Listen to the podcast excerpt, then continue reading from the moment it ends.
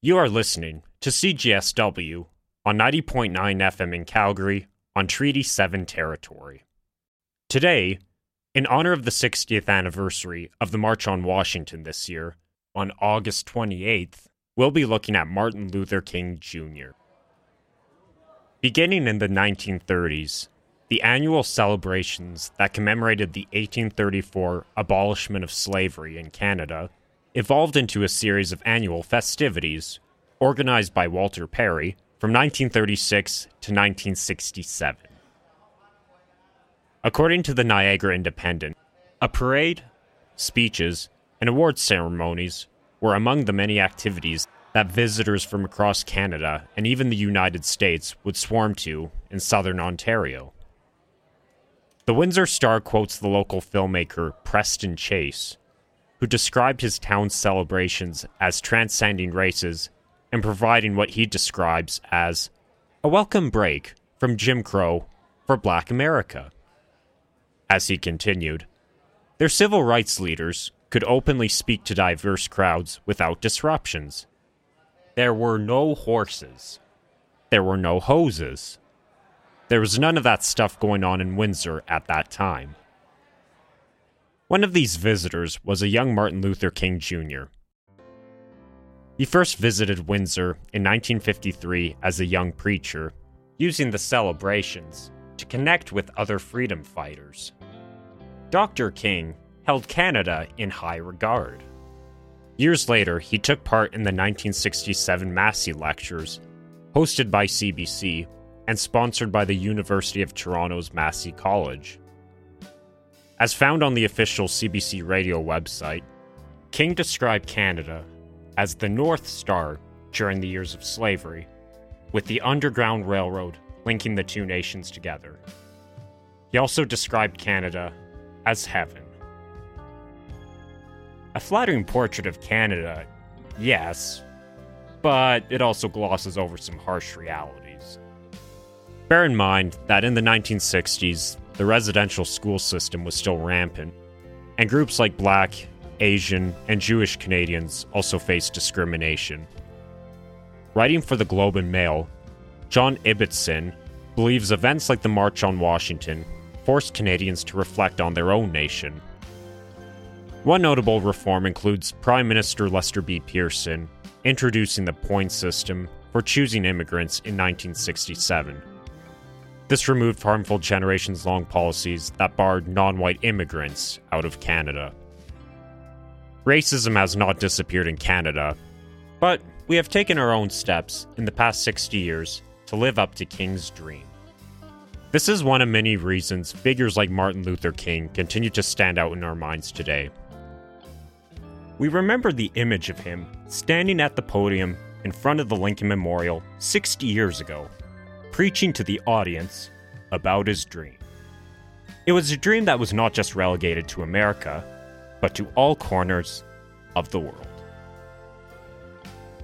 On historical figures, icons, and others, we'll explore Martin Luther King's rise as a civil rights leader and his role during various campaigns, particularly the March on Washington.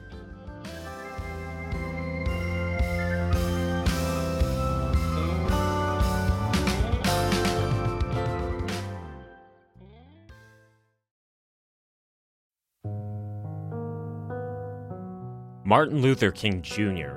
was born on January 15, 1929, in Atlanta, Georgia, into a religious middle class family, with both his father and maternal grandfather being Baptist preachers.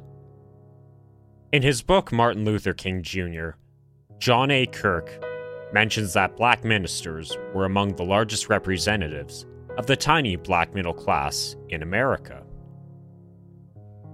Unfortunately, as Peter J. Ling reminds us in his book, also called Martin Luther King Jr., this comfortable upbringing did not shelter young King from Southern racism.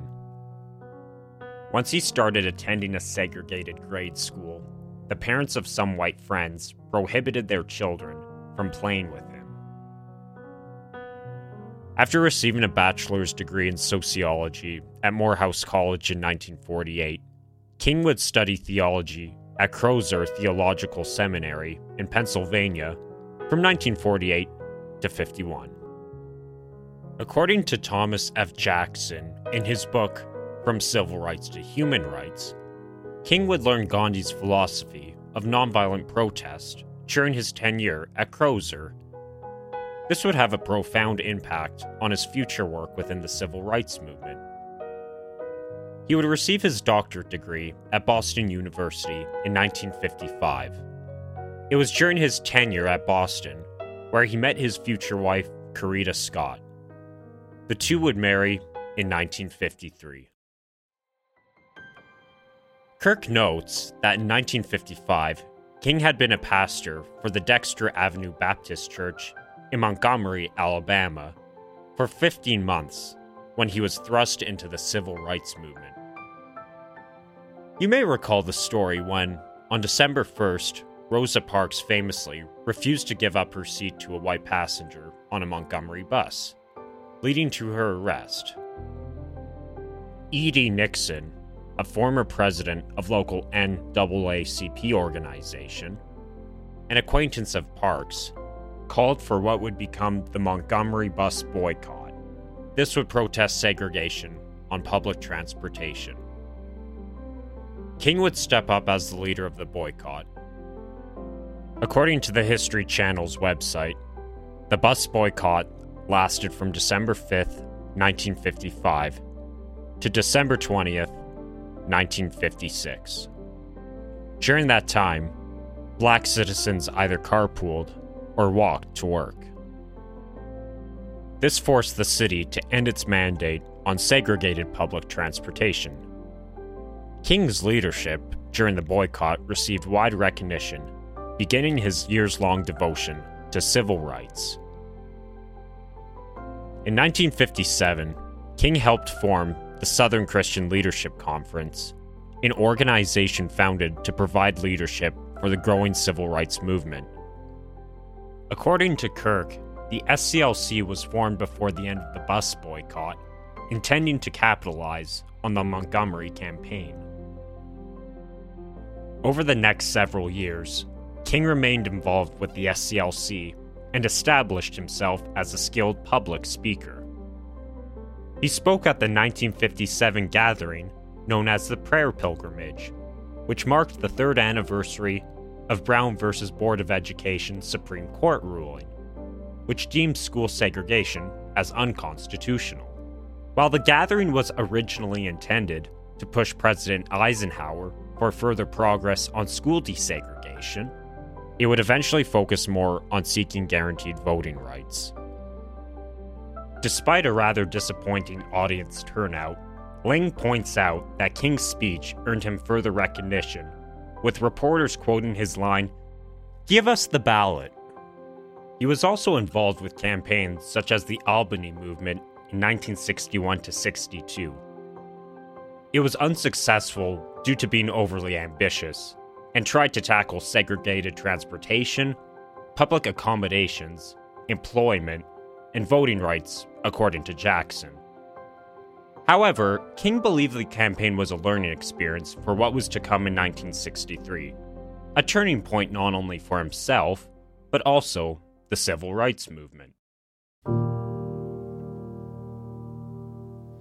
The Birmingham campaign commenced on April 4th of that year, utilizing sit ins, boycotts, and demonstrations.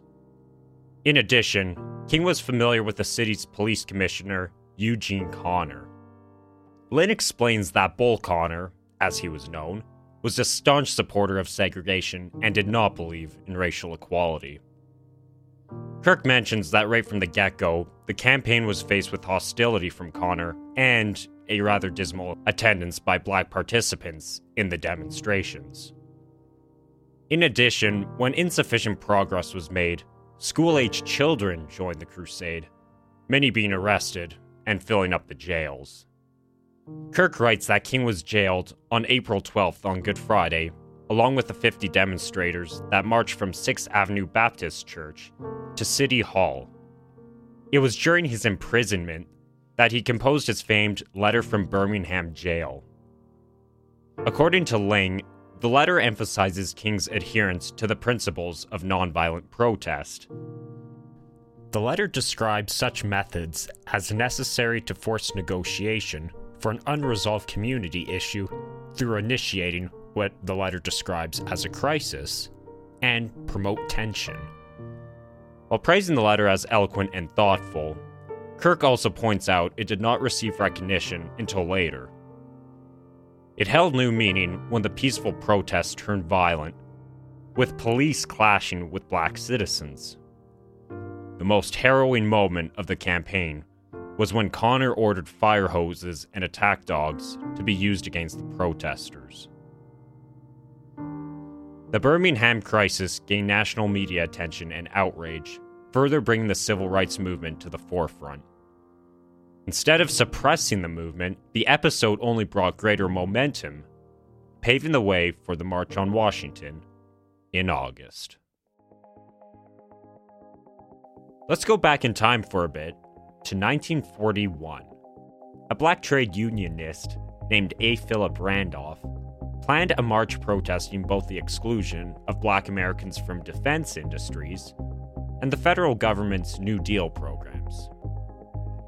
For a refresher, the New Deal in the United States was a series of economic programs funded by the American government and was intended to boost the economy during the Great Depression by bringing relief and employment. Such reforms included the introduction of Social Security. According to Jackson, the New Deal technically promised economic security for all, but ultimately favored white middle class and working class men and their dependents. Naturally, this did not sit well with black Americans, including Randolph. But a day before the event, President Franklin D. Roosevelt met with Randolph and agreed to issue Executive Order 8802, which Kirk describes as forbidding discrimination against workers in wartime industries and establishing the Fair Employment Practice Committee to enforce this. As a result, the march ultimately never went forward. However, according to the History Channel's website, Congress cut off funding to the committee in the mid 1940s and it dissolved in 1946. It would be another 20 years before the Equal Employment Opportunity Commission was formed to take on some of the same issues.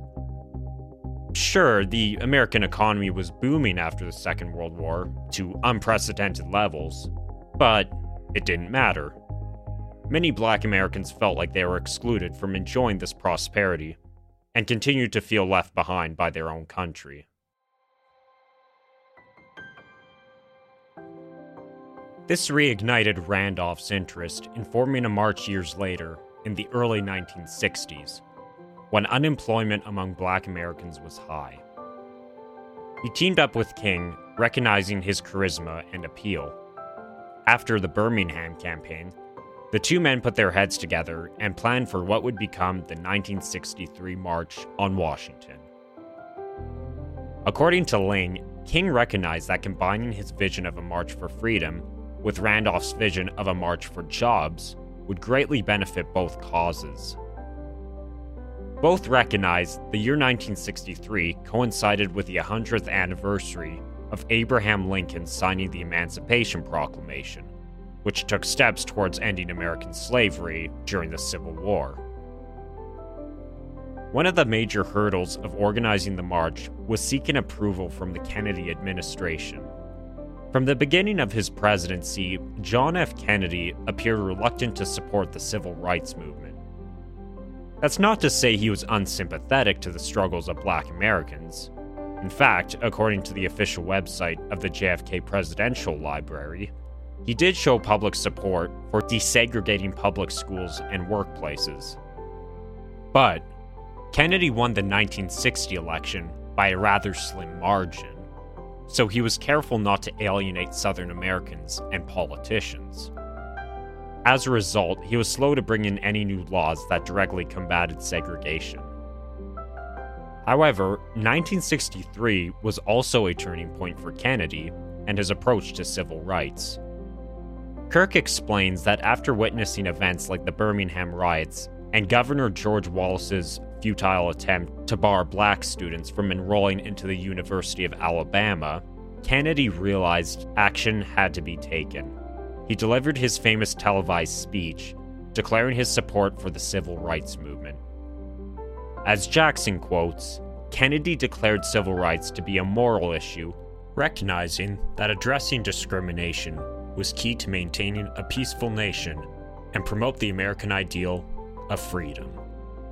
Kennedy announced that a civil rights bill would be introduced to Congress, which would desegregate public facilities, education, and, according to the JFK Presidential Library, provide federal protection of the right to vote. This would later become the 1964 Civil Rights Law. Even with this in mind, Kennedy was reluctant to support a march, still fearing that any incidents of violence could hinder progress on the Civil Rights Bill in Congress. However, civil rights leaders like King and Randolph insisted on the march. Randolph declared to Kennedy that the Negroes are already in the streets.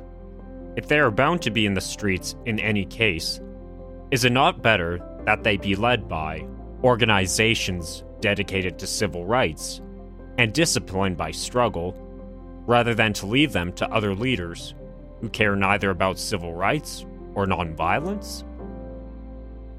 Kirk points out that the other leaders Randolph referred to was figures like Malcolm X, who endorsed aggressive and violent forms of protest. King and his comrades often used Malcolm X, among others, to demonstrate the less desired alternative for white folks if their moderate approach to civil rights was not accepted. Ling also explains that by 1963, the major civil rights organizations recognized the importance of gaining support through various demographics, including non black Americans. Leaders recognized that interracial fellowship was essential to maintain a peaceful march. After much hemming and hawing, the Kennedy administration allowed the march to go forward. As Ling describes, the March on Washington was to consist of a parade down the National Mall to the Lincoln Memorial and be comprised of speeches and music. According to the History Channel's website, Randolph started off the event with his own speech. Other speakers included primary march organizer Bayard Rustin, NAACP President Roy Wilkins, John Lewis of the Student Nonviolent Coordinating Committee, civil rights veteran Daisy Lee Bates, and actors Ossie Davis and Ruby Dee. Ling points out that, unlike the marches of the 1950s, the March on Washington had solid attendance numbers, with police estimating the noon crowd at the mall to be over 200,000, with nearly 25% of those in attendance being white. With television still being relatively new in 1963, King utilized news coverage to display this interracial harmony, with individuals from all walks of life showing their support for the civil rights movement. The performers and speakers reflected the diversity of the march, comprising of singers like Bob Dylan, Joan Baez, and Mahalia Jackson. Of course, the shining moment of the march was King's speech, I Have a Dream, going down in the history books as one of the greatest American speeches in history.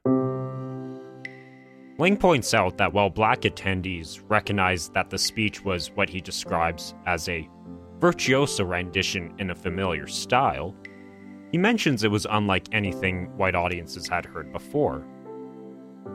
Delivered in an almost song like voice, the speech showed the world that King was as much an activist as he was a pastor evoking biblical imagery. According to Jackson, King decried police brutality and how many black Americans were confined to living in ghettos.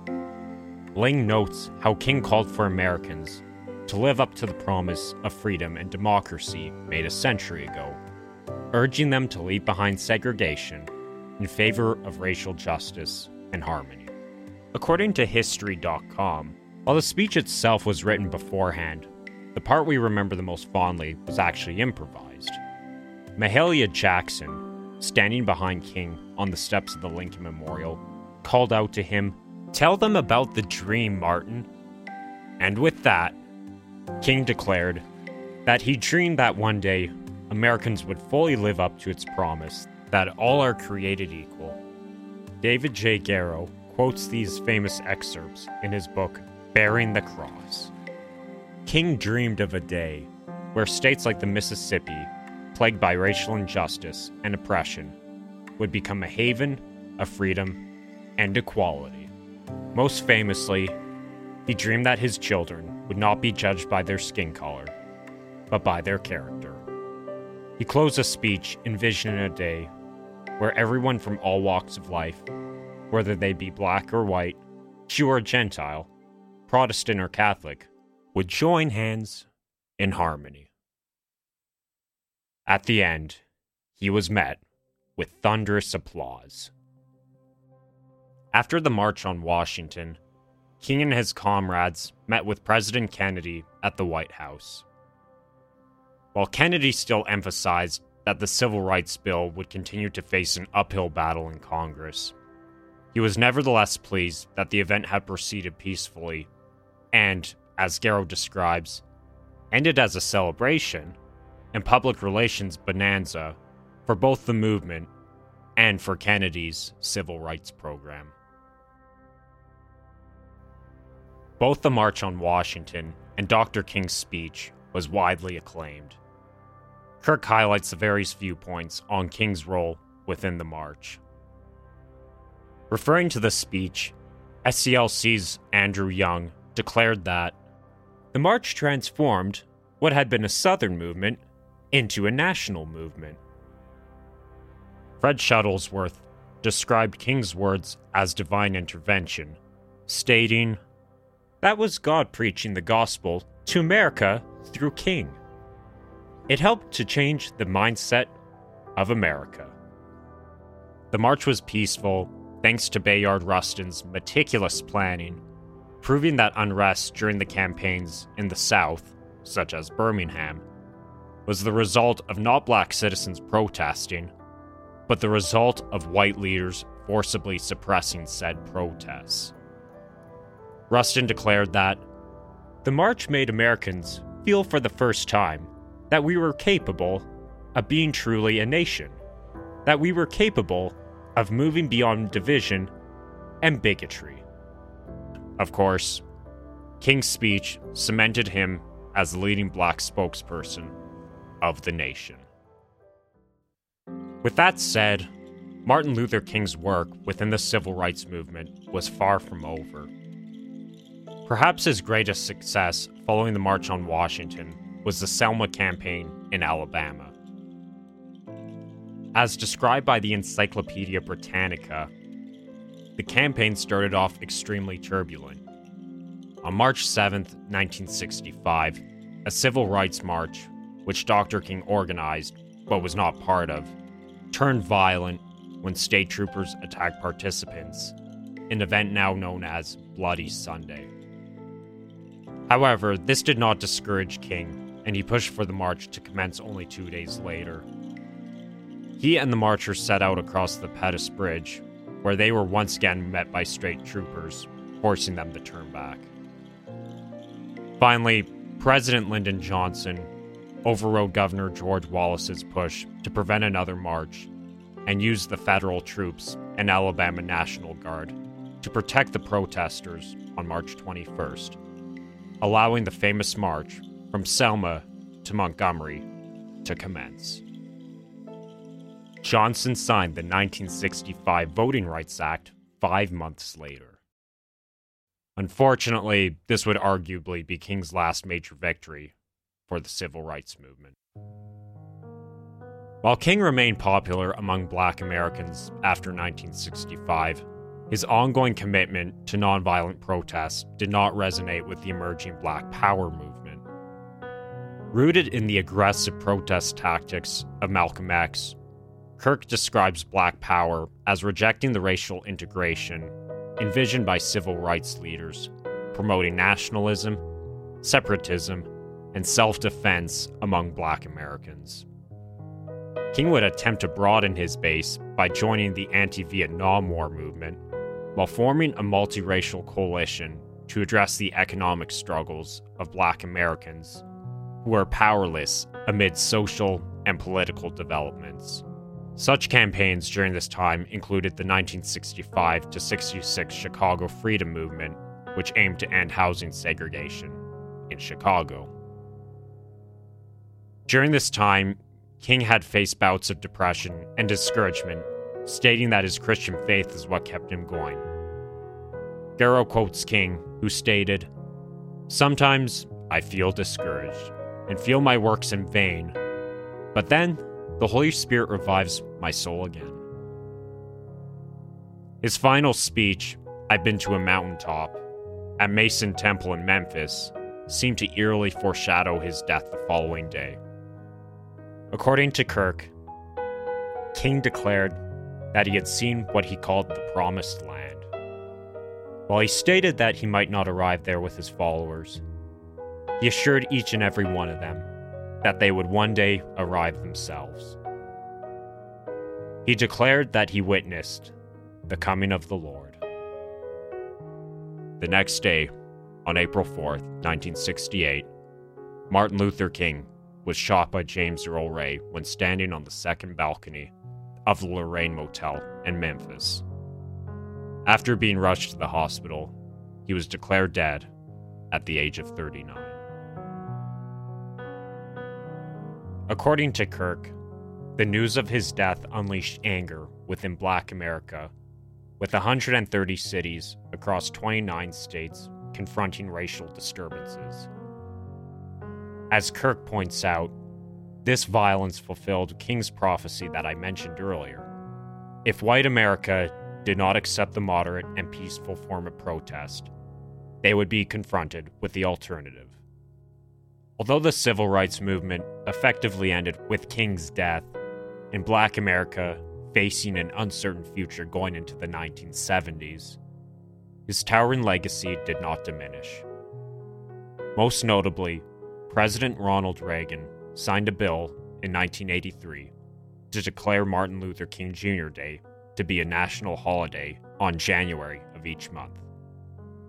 According to Ling, Coretta Scott King hoped that the holiday would renew the American interest in nonviolence. Martin Luther King Jr. remains an iconic figure not just within America, but within world history. Events like the 1963 March on Washington brought the grievances of black Americans to national and international tension to a greater extent than ever before.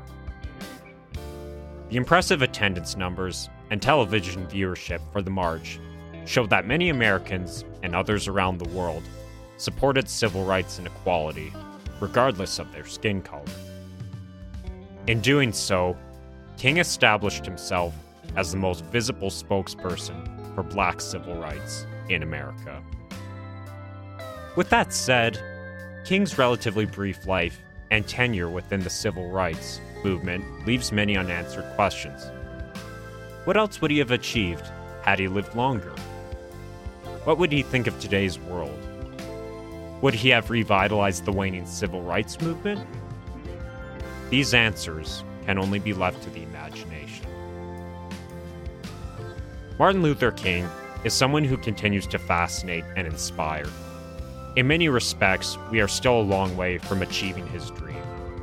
Events like the murder of George Floyd in 2020, only one of countless victims of police brutality, is a painful reminder that racial injustice remains in society. With that said, the Black Lives Matter protests that followed and the calls to action are a reminder that everyday people are still working towards Martin Luther King's dream. Like many of the great historical figures, Martin Luther King's legacy will continue to be re examined, reshaped, and reimagined as the world continues to change. Nevertheless, it is a legacy that remains with us decades later and will remain with future generations.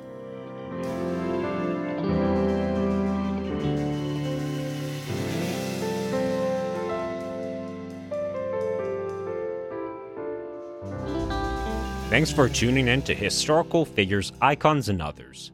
Stay tuned for future episodes.